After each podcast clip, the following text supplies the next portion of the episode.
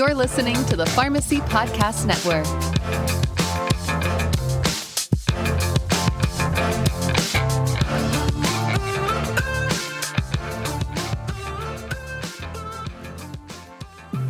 This is the PGX for Pharmacists podcast. We believe pharmacists are the best positioned providers to lead in PGX.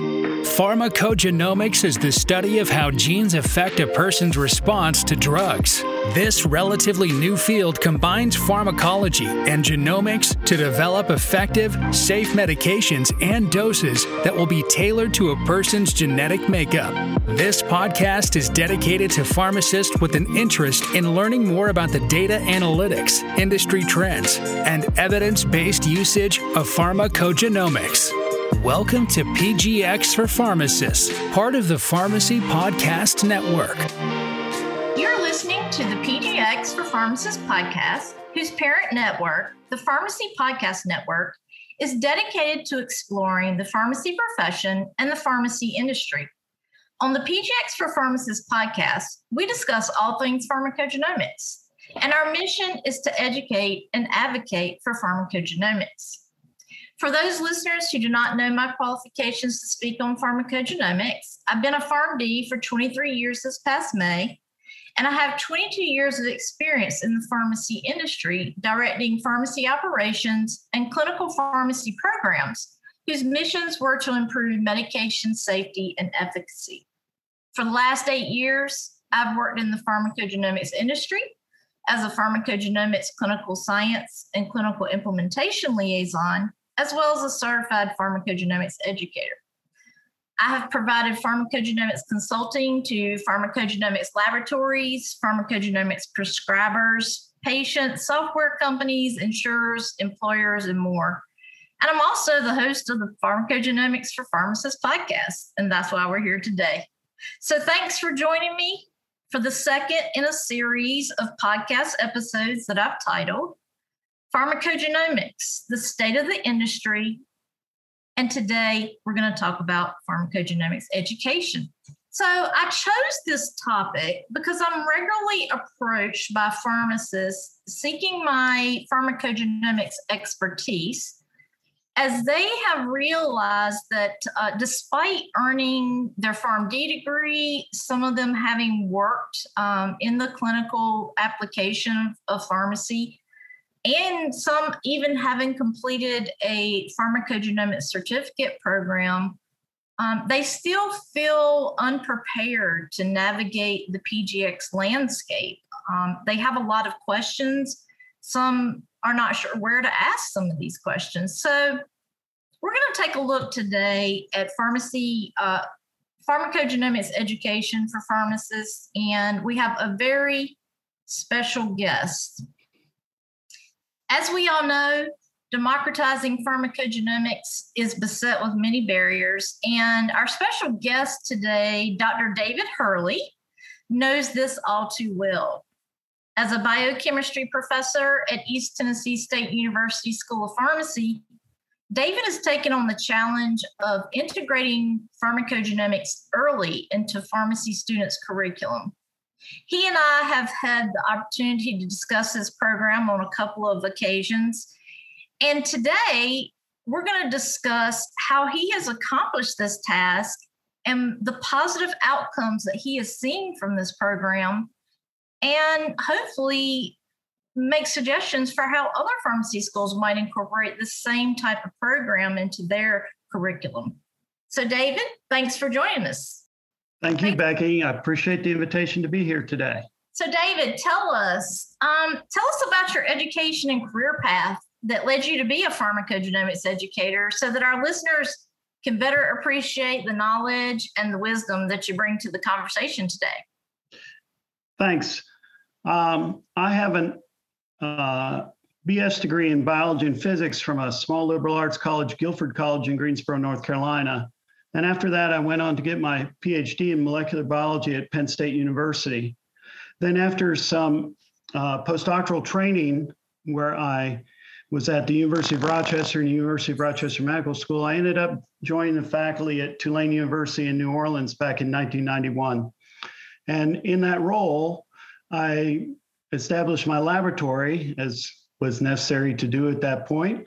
And I also began to teach a course that was developed that was specifically for pre medical, pre professional, and um, other graduate students called cellular biochemistry. So, by doing biochemistry, I was very fortunate. I found at first I didn't necessarily think biochemistry was the best thing I ever wanted to do, but I turned turned my mind around to figure out that biochemistry really is better than I thought it was.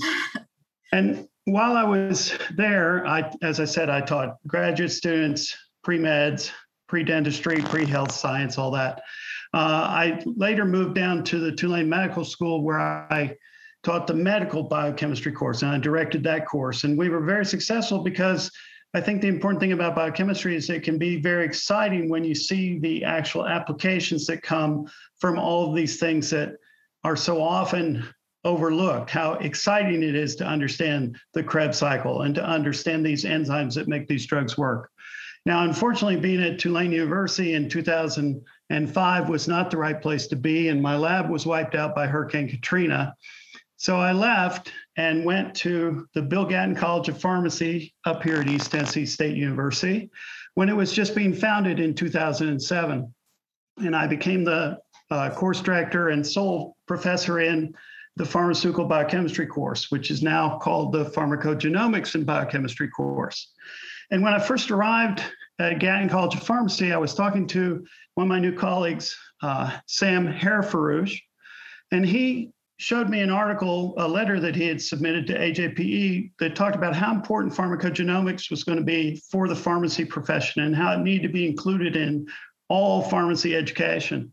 And so over a period of time, Sam and I have worked with each other and I went off and received some training on a variety of different online courses.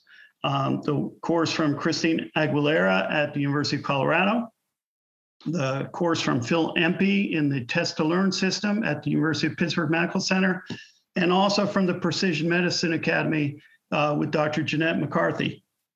And through all of that, I began to realize that I was now able to integrate into my biochemistry course the idea of using pharmacogenomics and teaching it to my pharmacy students. So I've been able to block out uh, an entire five week session that deals with all of the molecular biology, all of the pharmacogenomics, and I've put that into my course so that I've now been able to really make this an essential part of what biochemistry is to our students. Well, David, you have such an impressive um, education and your work experience. And I love that you've embraced pharmacogenomics at the biochemistry level. I'll be honest with you. I, well, the audience can probably guess how long it's been since I uh, took biochemistry in pharmacy school. Uh, if my teacher or my professor taught me about pharmacogenomics at that time, I'll be real honest, I don't remember. And I probably blew it off because I probably just didn't think I'd run into it. But here I am 20 years later and talking about pharmacogenomics. And I'm just excited to hear that that you're implementing it at such an early stage in the pharmacy education so, David, you've you've seen how pharmacogenomics education has been implemented over the years. You you've seen universities. What about pharmacists and pharmacogenomics education are they lacking for um, pharmacogenomics be, to become democratized? You know, what is the lack of education? Well, I think that currently a big part of the, the problem with the education trained pharmacogenomics is, is it requires a number of topical expertises that people don't necessarily have. So we may have somebody teaching biochemistry, but they not may not be very familiar with genomics and DNA. Or we mm-hmm. may have somebody who knows genomics and DNA, but doesn't know very much about different drugs.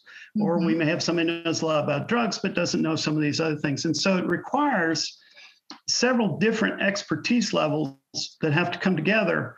And sometimes people tend to always think, oh, that needs to be the one person that does that. And in my case, mm-hmm. I've gone ahead and shouldered that load. But I think that this speaks to the idea that we need to remember that it's a whole bunch of different people that have to work together to make this happen. So that all of pharmacogenomics is always supported by the idea that you know, as they say now, it takes a village to make this happen. It takes Yes. people to do that. And this is what I think that we sometimes miss is that everyone feels like it should be, well, somebody else should bring this up. Mhm. The other thing that I think is part of this right now is that currently, when we, we talk about precision medicine or pharmacogenomics or molecular medicine, we somehow separate that from basic pharmacy or medicine. Mhm. And, and they're not really different. We have to remember that medicine encompasses all of these genomic things now. And it's just part of taking the patient's pulse and their DNA and all those other vital factors. And we need to combine those together so that medicine becomes a more unified area of understanding what our patients are really telling us from this type of information. Absolutely agree, David. It's funny that you mentioned that it takes a village uh, to accomplish pharmacogenomics. Um, so, uh, in my current position in medical affair, our medical affairs team, we we joke. Uh, the other PharmD on the team and the medical director, we joke that we have medical and we have affairs, and on the medical side, we have a geneticist and um, clinical pharmacogeneticist and a PharmD who is very talented at writing the science or the database that goes behind pharma, a pharmacogenomics test. And then I concentrate on the what we call the affairs side of medical affairs. So the actual clinical implementation and uh, reimbursement issues and, and filling in the gaps for or reducing the barriers uh, for getting pharmacogenomics implemented. So you're absolutely right about that. Um, there's so many stakeholders in pharmacogenomics, and and pharmacists are perfectly poised to be experts in those areas. Uh, we we just need to beef up some of our some of our education um, so that we make sure that we get there. And uh, the DNA of pharmacy education, the CAPE outcomes and pharmacogenomics study illustrated this that pharmacists are very well positioned to uh, clinically apply pharmacogenomic data to optimize medication efficacy, uh, clinical and safety outcomes, and cost effectiveness from their extensive education and training that they receive in pharmacokinetics and pharmacodynamics. Um, and assessing pharmacogenetic effects of variability in protein structure and or function is a logical next step for pharmacists to optimize pharmacotherapy and, and i think that that correlates with what you said that learning it on a molecular level and applying it early um, makes it uh, more applicable or maybe makes it clearer in the clinical setting Yes, I couldn't agree more. And the, I think that the lack of translation from some of the uh, ACPE statements, the CAPE statements, things such as that, to the actual where the rubber meets the road to perform this education, part of the disconnect is that there's not going to be a one size fits all solution for every Mhm. school and college of pharmacy. And so I think, as I was saying, you have to look at the things and um, resources that you have at your pharmacy school or your educational institution. Say, what is it that I can put together here? Uh, my background allowed me to be able to wear a whole bunch of hats and try to do this myself. And but when I looked at it, I said, what we really need to do is before the students begin to learn all of the drugs and all the clinical material, let's introduce them to the basic science of pharmacogenomics and do that as a whole group so that the entire group is introduced to the principles. They're going to then also receive, if they consent, of course, free of charge, get their pharmacogenomic profiles in their first semester of their first year. And so by doing this, we plant the seed in the student's mind now that, hey, this is just a part of looking at all the drugs so that when you go to the cardiology class or you go to the neuropharmacology class, you begin to remember that, oh, yeah, CYP2C19 mm-hmm. is going to be important here. CYP2C9, 2D6, they're all going to start showing up. And that way, as the students learn the drugs, they're already applying the, the pharmacogenomic principles. Agreed. What I've been able to do, because I'm fortunate enough to teach every lecture in the biochemistry class during the whole semester. Is I've molded the what used to be a, a DNA RNA section, DNA RNA protein section. I've molded that into the pharmacogenomics section. And that comes near the end of the course. So early in the semester, I introduced the topics of pharmacogenomics to the students in a broad sense. And then in a um, uh, applied laboratory setting, they then can say, do you consent to have a pharmacogenomic profile done? And most of them do. And we have a lab session where everybody takes their cheek swab and we send those off. And currently we're using the OneOme RightMed test for that. And the important thing about what we do is through the graciousness of the dean, we've been able to, no one has to pay for their tests. So everyone gets a free pharmacogenomic profile in their first semester of their first year. So at, while those cheek swabs are all being processed by the wonderful people at OneOme, then I teach them pharmacogenomics in the basic science sense. And then we come together and have a reveal party in a lab later in the end of the year where everyone begins to look at their profile and begin to say, okay, well, what's going on? We don't do this in any sort of um, predictive sense. We're not trying to tell people that this is good, this is bad. We just want sure. people to understand that they have their own individual data in front of them Mm-hmm. They're using it for the educational basis of understanding now, oh, okay, I heard about this 2D6 in class, and now I can see whether or not I'm good, bad, or indifferent for these different things. Mm-hmm. And so we end up the semester on a high note where everybody now has all the information they need as they go through the rest of their training and into their second and third clinical years and their fourth year with their advanced pharmacy practice experiences. They're going to be able to start trying to apply this in their own way. I think the important thing that I want to do with this is that until people are familiar with it at this individual level, and until everybody gets it, then we begin to build a cadre of pharmacists that are going to be able to go out, and each of them will bring their own individual values to it. And again, be an important part of the team that will make pharmacogenomics work in pharmacy practice. I agree. I absolutely agree. And uh, as you and I have discussed, uh, you know, our love is education. And I'm fortunate enough to get to do that in my medical affairs position. And I've done uh, similar to what you're doing, and, and that's providing that pharmacogenomics test for the EPI students in our program. And just being there and seeing their faces when it becomes real for them. And i'm i'm sure you you know what i'm talking about. When when they see that report and they're like oh wow. Yeah, yeah, i'm a like i'm a part of this now. It, it, you're exactly well, right. It, it makes it so real for them. Um we've and, been very we've been very fortunate in that sense uh, to follow that up is that uh, in the first year when we had all the students doing their cheek swabs all at one time uh, a local newspaper came and they took this, you know, nice picture of pharmacy students with cheek swabs in their mouth. and they had a great title on the article. It was The Future One Swab at a Time. yes, and, I like it. and that's great publicity. We even we've had a couple of alumni write to us who saw the article and said, "Man, why weren't you doing that when I was there? You know, I want my money back. You're not doing what you need to do." but we've also been able to make contact with some other alumni. We have actually one alumnus who runs a, a, a local community pharmacy, and they're trying to now begin to implement pharmacogenomics practice through their pharmacy and get the right tests and things such as that. It's it's a real, you know, first semester, first year pharmacy students, like all students who've started a new school, they're in search of a common bond. Mm-hmm.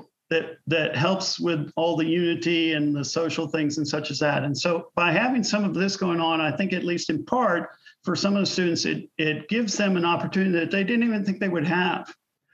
Uh, many of our students aren't familiar with pharmacogenomics before they arrive. Um, we have a diverse regional group. Half of our students are from rural zip codes, and people have a wide right. variety of backgrounds, how far they've gone through school, how mm-hmm. deep their learning is, which is not a problem because we teach everybody starting from the same point. But it does mean that for students who didn't know about this, they're getting introduced to it in a sort of so, uh, social way, a little more right. interactive than the idea as was probably beaten into my head a long time ago that graduate students have to go work all alone at midnight drinking coffee in a lab. in a lab, right? That's Yeah. right. Yeah. Exactly. Yeah. Yeah, with and- a ball and chain holding you to the bench so you get the work. exactly. But the important thing Yeah. for our students is this gives them a, another sense of community, and it again it legitimizes the idea that this is not separate from doing pharmacy. This is part and parcel of doing pharmacy. And Absolutely. with the idea that we're doing it in the first semester, there are a lot of schools, and as I said, there's no wrong answer, but many schools don't do pharmacogenomics until the second or even the third year. And they may make it an optional course, or they may say, well, we can get you a discount on the test if you want to take it. Right. We're trying to do it in a different sense where we say, hey, it's just something you need to do. There's not going to be any cost, so nobody needs to gripe or, you know, avoid Yeah. the test because of the cost Right. we do that and we have this terrific response so that particularly when we now in order to get their consent the students once they say yes i want to do this and so that we get full irb approval for all this as an educational project we then give them a survey at the beginning and then after they get their test results back we give them another survey to follow up on some ideas and see what they think and what we can improve on Wow. Yeah. Could you elaborate on some of the responses that you've gotten? Um, I mean, just based on you know the interactions I've had with the limited number of students thus far, um, I, I, I know they've got to be positive. What what have you seen as as outcomes? What are the students saying?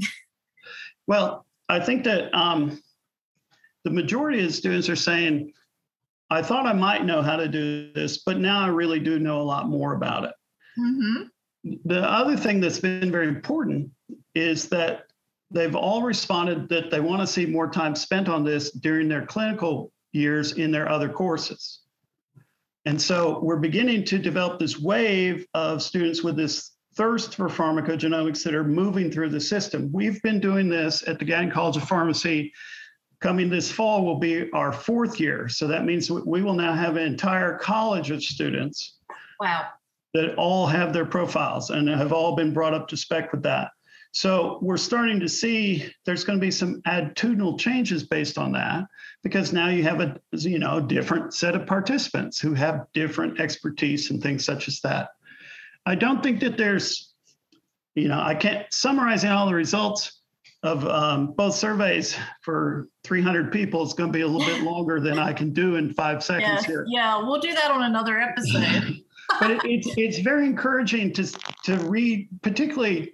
I always like the free text responses more than some of the Likert Sure. scales. But some of the students said this just opened my eyes to something that really should be a part of being a pharmacist. And many students said, I didn't know about this before this, and now I really do see that it is part of being a pharmacist. And that's that's a very that's something you can take home and take to the bank.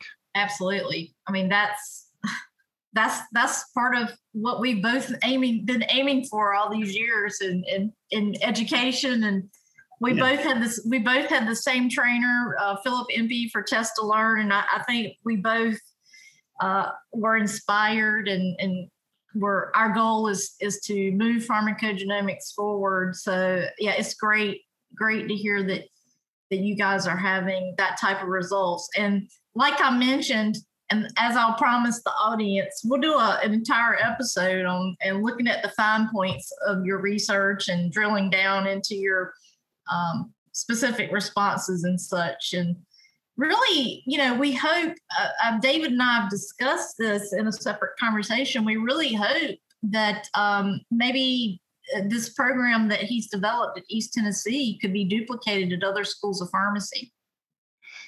Yeah. So, yeah, And just to repeat, I don't, you know, every pharmacy school is going to have different pieces that go together. sure, sure. And what I was excited about is by doing this in this first semester, in the first year, and making it free and for everybody. That's a slightly different model than many other pharmacy schools have. It's Mhm.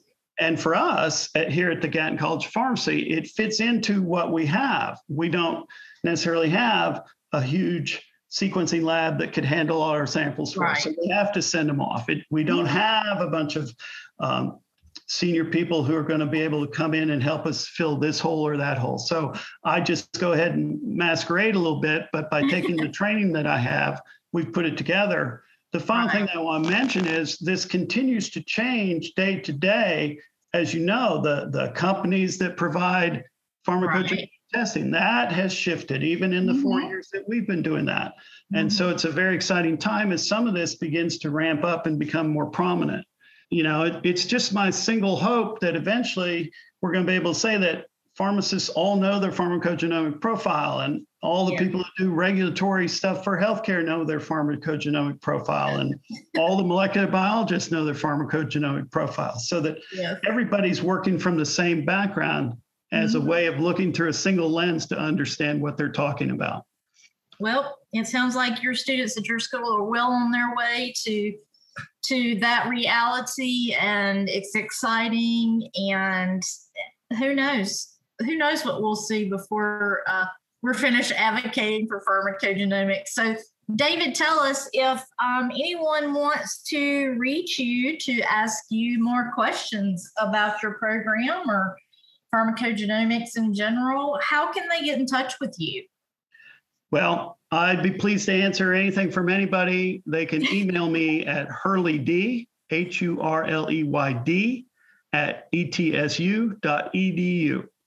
All right. And in closing, I yeah. again want to say that I really appreciate being here today, but that I couldn't have done any of this work without some really important collaborators. And I'd like to just list a few right now. Sam Harirforoosh, who got me started, Lynn Dressler, Phil Empey, Jillian Bell, Lori Borchers, Tim Wilcher, Christine Ashcroft, and Jeanette McCarthy. And you yourself, Becky, I want to thank everyone for all the kind things that they did to help me get started on this. That was great, David. And you're absolutely right. Thank you to all of our, our our educators that have come before us and have taught us the way because eight nine years ago i was mm, almost clueless so absolutely thanks so much for joining us today, David, to talk about this exciting program that you have. And I look forward to recording more episodes on um, integrating pharmacogenomics tests uh, early into the uh, pharmacy curriculum and speaking with you more about your specific results from your research. So stay tuned, everyone. We've got more coming. Thanks for your interest in PGX and for spending some time with us. Please share this podcast and leave us a review on Apple Podcasts or Spotify. For all of our episodes, please visit pgx4rx.com. That's pgx4rx.com.